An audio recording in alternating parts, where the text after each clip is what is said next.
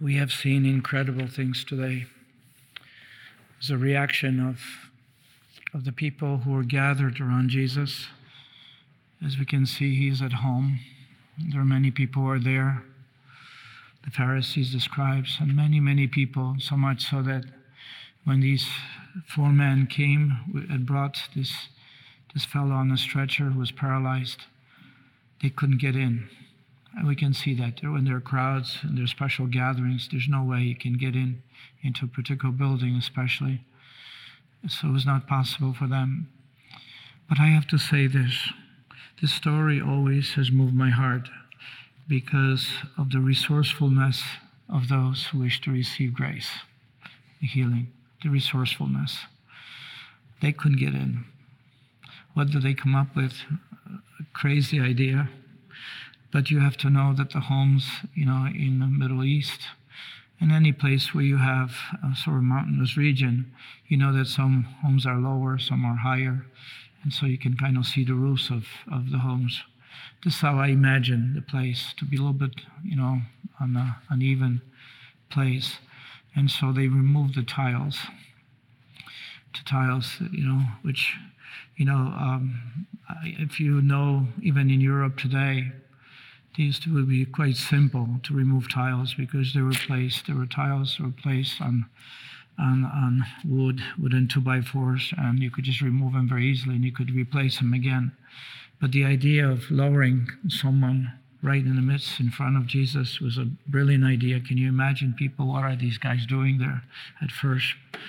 Uh, you know, maybe somebody was shouting at them, you know, said, What are you doing? You're crazy or something. You know, just being realistic, what takes place. And they probably had a hard time trying to explain themselves. There was probably some shouting there going on too. Maybe the owner of the house was quite, quite upset with what's going on. But nothing would deter them. Nothing would deter them. They loved this guy out of love for him which means his friends or were they relatives? We do not know who they were. But they were so determined that he needs healing so that they would do everything. And I think for us today, if we were to look, what do our own family members or friends need, and how much would we be able to stretch? Would we drive somebody? Like I know there's a lady who wanted to receive grace here at the shrine. She could not drive. And so she was asking her friends, Can you come up? And some of them said, You know, I'm sorry, I can't do it. But there's one that did. You know, she didn't have too much time, but she was able to do that. Why? Because that person wanted to receive, went to go to confession, ask for graces, prayers. Whether she received those graces, we do not know. I only know that she said, I'm here because my friend so and so drove me here and I really wanted to be here even though two and a half hours of driving time. But it was something like that. But I can see what the Lord is asking us today to be persevering in good, to strive to do the good that is in front of us. Strive to, we, we try to stretch ourselves for someone else and out of love that we may be able to accommodate, to bring forth, or pray for them, or pray for their healing, and it's an intercessory type of prayer activity, whether it's actual, you know, like bringing someone to a church or to a shrine or wherever, or just like those four that brought the, this this fellow for the sake of healing, that they were able to accomplish. The second aspect of this story is what Jesus can do, what the Lord can do. They believed that He could heal him. They believed.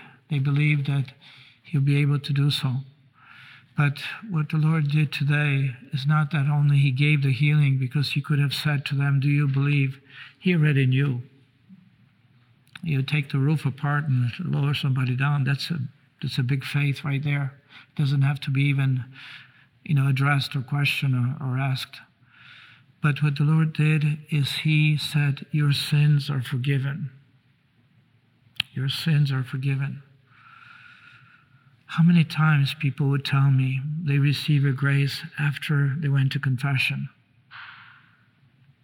As a matter of fact, any form of exorcism which are done any form of this always requires that we acknowledge our sins as a, as a, as a preparation for receiving a grace, which means we have to turn to God and seek reconciliation, to ask the Lord for His mercy, forgiveness, go to sacrament of penance to receive the extraordinary graces from the Lord, because that's the way we open ourselves up for the grace to heal, for the grace of healing. But then what Jesus says, he wanted to take this opportunity not only to heal the paralytic, but he also wanted to address a very important element is not that he has the power to heal, because some people do have and receive this grace, but that he has power to forgive sins. And so he says, so that you may believe that I have the power to forgive sins, because they said only God can forgive sins, no human beings can. But if this, so that you'll know that I have the power to forgive sins, he says, he turns to paralytic, stand up, pick up your stretcher and, and go. And so the paralytic immediately, he picked up what he had been lying on and went home, glorifying God. And then the astonishment seized them all and glorified God. And they said, We have seen great things. We have seen today great things. I have been witness to miracles. I have been witness or have seen or have been close to people who have received miracles which have been approved by the Holy See for granting of of um, uh, the individuals being beatified or even canonized. I have also seen the people who would witness to me what they did. And it's always like there's, they accept the Father's will. They thank Him for whatever ailments or difficulties they have. And yet they say, if it is, if it is your will, that I may receive this grace. Which means relying on God, who's God, whose love is so great that we cannot grasp. And yet we also wish to know what is His will, because His will is our greatest happiness. His will is always our salvation. His will is that we will share the glory in heaven. We may not know the, all the details in our life, but we place our confidence in Him, just as Jesus placed His confidence in the Father. Father, if it is Your will, that this, you know, suffering be taken away from me. Always relying on the Father's will, because the Father's will is born and is or is, originates in that love that He has for us absolute love, love that we can never fully comprehend until one day we shall share the life of glory.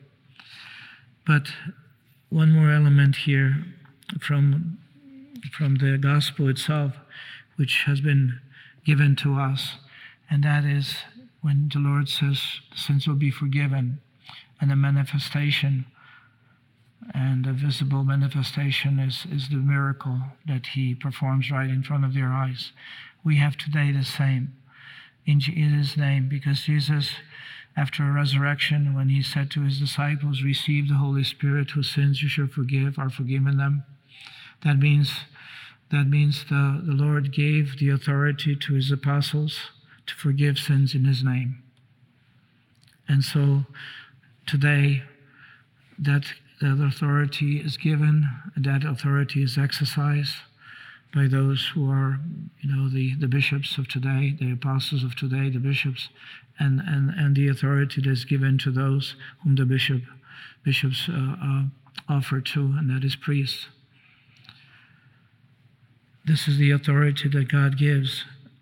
it is based on faith because we have to say that who Jesus was, the Son of God, who rose from the dead, and He's the one who gave us this authority. He also has given us the authority that we pronounce these words over bread and wine, and they become the body and blood of Christ. And we know it is true because it again is based on Jesus who promised. And we believe that what he says is not only true, but is completely effective. Just like today in that first reading, what do we have? We have the vision of Isaiah. We have the messianic vision of what will take place that Messiah will have the power over nature, that he'll have power over deserts, that he'll have power over nature, and the reality will take place. But even more so, that he has the power over the desert of our own hearts. Because we can be very dry in our prayer. We can experience all kinds of trials of, or, or, or perhaps even indifference. The Lord can transform the desert of our hearts into a beautiful, luscious gardens. This is like what we read today in that first reading from Isaiah. And, and so the steppe and the desert of the, of the parched land will exalt, and there will be splendor. There will be beautiful, beautiful um, uh, and luscious plants growing there. But he does say there's strengthened the hands that are feeble, make firm the knees that are weak, which means strengthen the feeble, the hands, because we need that gift of His grace. We need to receive that grace and welcome that grace because it will can strengthen us. Say to those whose hearts are frightened, Be strong and fear not. How many people are frightened today? Worried about things? How many people are, are, are fearful of their future, of security, whatever it may be. And the Lord says to us, you know, and proclaim. He speaks to Isaiah, you say to those who are frightened, which means prophetic voice of the church as we read scripture. This is the prophetic voice. Say to those whose hearts are frightened, be strong, fear not. Here is your God. He comes with your vindication.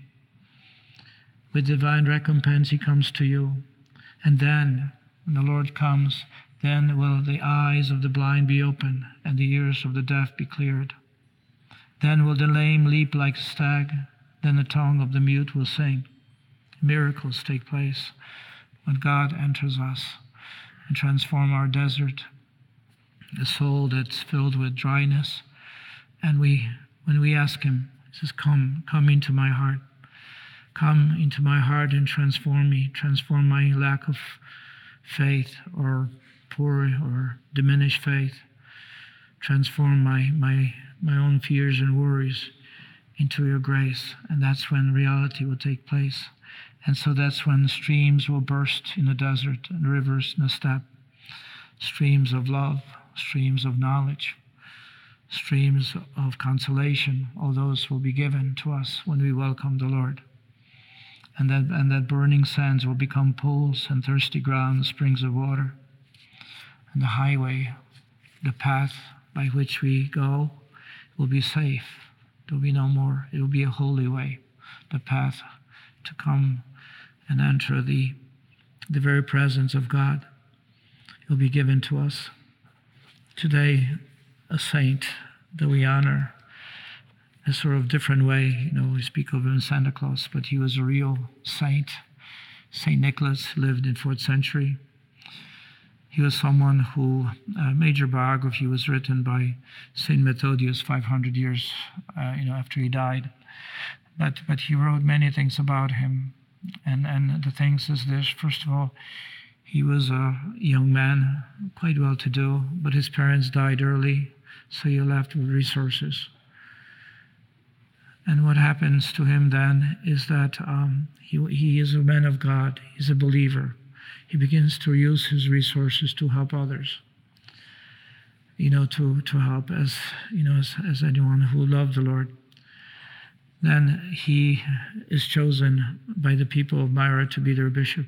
Was a well man, well, wonderful man, man of faith. Ultimately, he is ordained, and there troubles start right away, because this is a time of Roman persecution and and uh, so so he's persecuted, he is tortured, ends up in prison.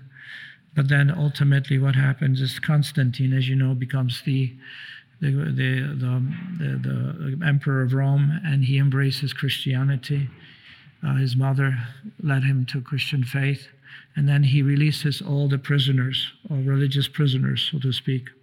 And so Nicholas is released and then we hear of many, much of his activities. First of all, he's well known not only to help the poor, but in particular, there was a very poor man who did not, his wife died, and he was responsible for his three daughters. And he was so afraid that there was the dowry was was very important, dowry, and and he had nothing, and he was afraid that his daughters may end up living um, life trying to get money from people who would otherwise be um, you know, being prostitutes. He was so afraid.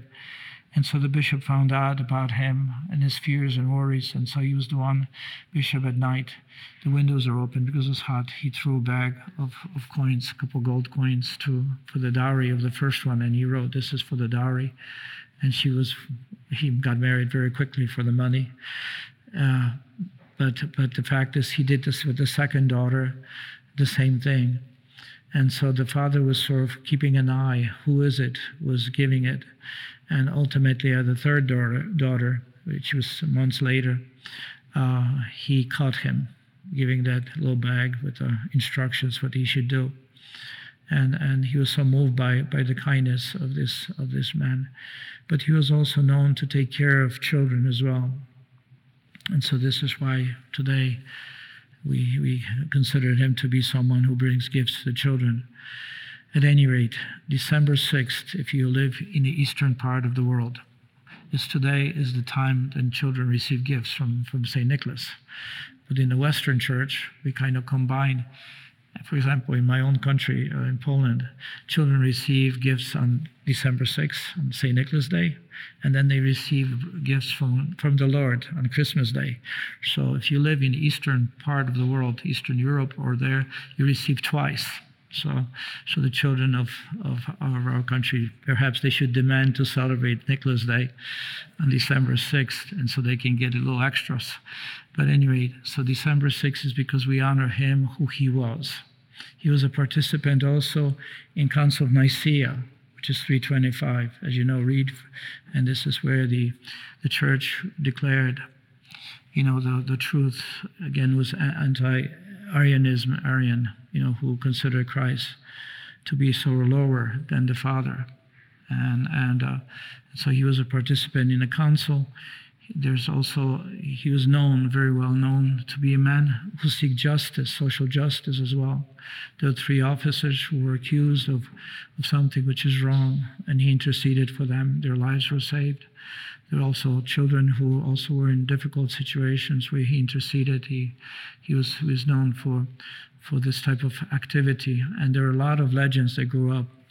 And of course, when, um, when the uh, Dutch uh, colonists came, Dutch settlers who came, they brought with him the tradition of Saint, uh, it was a Saint uh, Klaus, you know, the little shorter version, and it came, ultimately came to be Saint Nicholas and the whole tradition of St. Nicholas grew here, not exactly following the, you know, the whole biography of St. Nicholas. However, the, the most important elements of sharing and giving and being generous and taking care continue to be there. Maybe then today, as we continue with the sacred liturgy, where the Lord wants to tell us that He is the one. O God, as we said in Alleluia, behold, the King will come the Lord of the earth, and he himself will lift up the injustices. He will lift up the sinfulness. He will lift up everything which binds us, that he will free us. But we ourselves have to turn to him and seek him, seek reconciliation, seek, seek his power, seek his grace. Because the Lord, what he says is true. His word is effective. And that which he promises, he always delivers because He wants us to be with Him in heaven. Are you a Marian helper? Join our Spiritual Benefit Society and start sharing in the graces of all the daily masses, prayers, and good works of Marian priests and brothers all over the world. Sign up is free and easy. Simply visit micprayers.org. That's micprayers.org. Thank you, and God bless you please follow or subscribe to this podcast to receive the latest episodes and updates. If you have been blessed by this podcast, I invite you to leave a review. Reviews greatly improve our podcast ranking and will help spread this podcast to other people throughout the world. Are you enjoying this podcast? I invite you to listen to more shows brought to you by the Marian Fathers of the Immaculate Conception. Join us daily for enriching spiritual content, which will help you on your journey with Jesus Christ. Simply visit DivineMercyPlus.org for a complete list of our shows. That's DivineMercyPlus.org. Are you a Marian helper? Join our Spiritual Benefit Society and start sharing in the graces of all the daily masses, prayers, and good works of Marian priests and brothers all over the world. Sign up is free and easy. Simply visit micprayers.org. That's micprayers.org. Thank you, and God bless you.